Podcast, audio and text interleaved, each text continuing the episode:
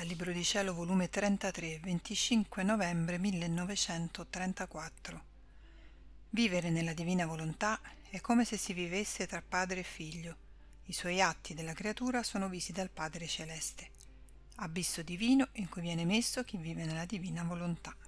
Sono sempre di ritorno nella celeste eredità del fiat divino. Ad ogni atto che faccio mi sembra che ritorno nelle braccia del mio Padre Celeste. Ma per fare che?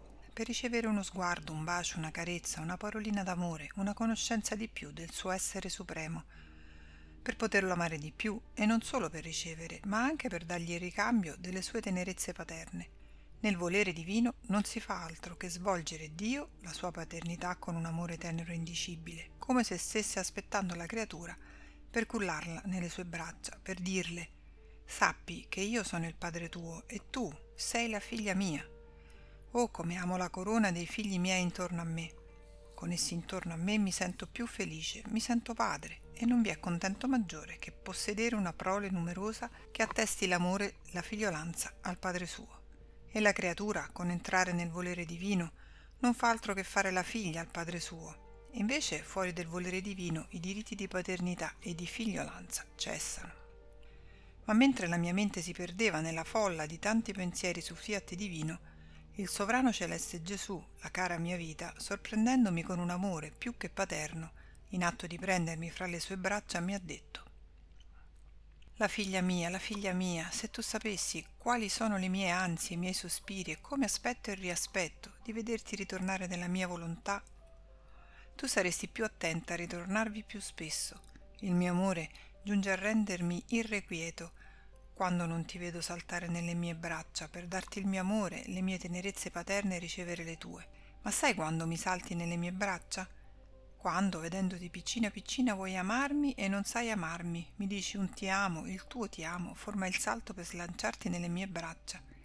E siccome vedi che il tuo ti amo è piccolo, ardita prendi il mio amore e mi dici un ti amo grande grande. E io godo, perché la figlia mia mi ama col mio amore e mi diletto molto di fare scambio degli atti miei con quelli della creatura, del resto nella mia volontà. Non è agli estranei che do, che devo usare il peso, la misura, ma do ai figli miei, perciò faccio prendere quello che vogliono.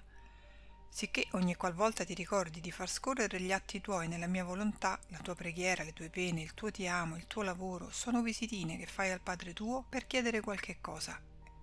E per lui dirti, dimmi, che vuoi?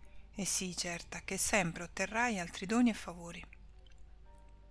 Gesù ha fatto silenzio ed io sentivo l'estremo bisogno di riposarmi fra le sue braccia per infrancarmi delle sue tante privazioni, ma con mia sorpresa vedevo che il dolce Gesù, con un pennello in mano e con una maestria ammirabile, dipingeva nell'anima mia al vivo gli atti della divina volontà fatti nella creazione e nella redenzione, e poi, prendendo la parola ha soggiunto, la mia volontà racchiude tutto, dentro e fuori di sé, e dove essa regna non sa stare né può stare senza la vita degli atti suoi, perché i suoi atti si possono chiamare le braccia, il passo, la parola della mia volontà. Quindi stare la mia volontà nella creatura senza le sue opere sarebbe come una vita spezzata, ciò che non può essere. Perciò io non faccio altro che pennellare le opere sue, affinché dove c'è la vita vengano accentrate le opere sue. Vedi dunque in quale abisso divino si trova la creatura che possiede la mia volontà? Dentro di sé sente la sua vita, con tutte le sue opere accentrate nella sua piccolezza per quanto a creatura è possibile, e fuori di sé sente la sua interminabilità, di cui non si vedono i confini, e possedendo essa la forza comunicativa, si sente come sotto una pioggia di rotta che le piove addosso le sue opere, il suo amore, la molteplicità dei suoi beni divini.